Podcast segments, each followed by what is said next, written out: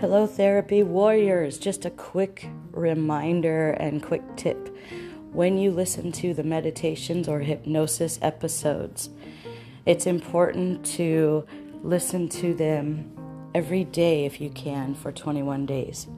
This helps to really set the new suggestions of positivity into your subconscious and help you to change the way you think.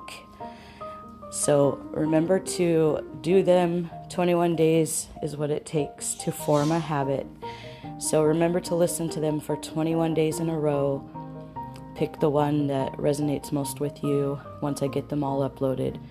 And continue using your therapy tools every day. Practice, practice, practice. You got this. You're a badass. You are a mental health warrior. Have a great day, make good choices, and think good thoughts.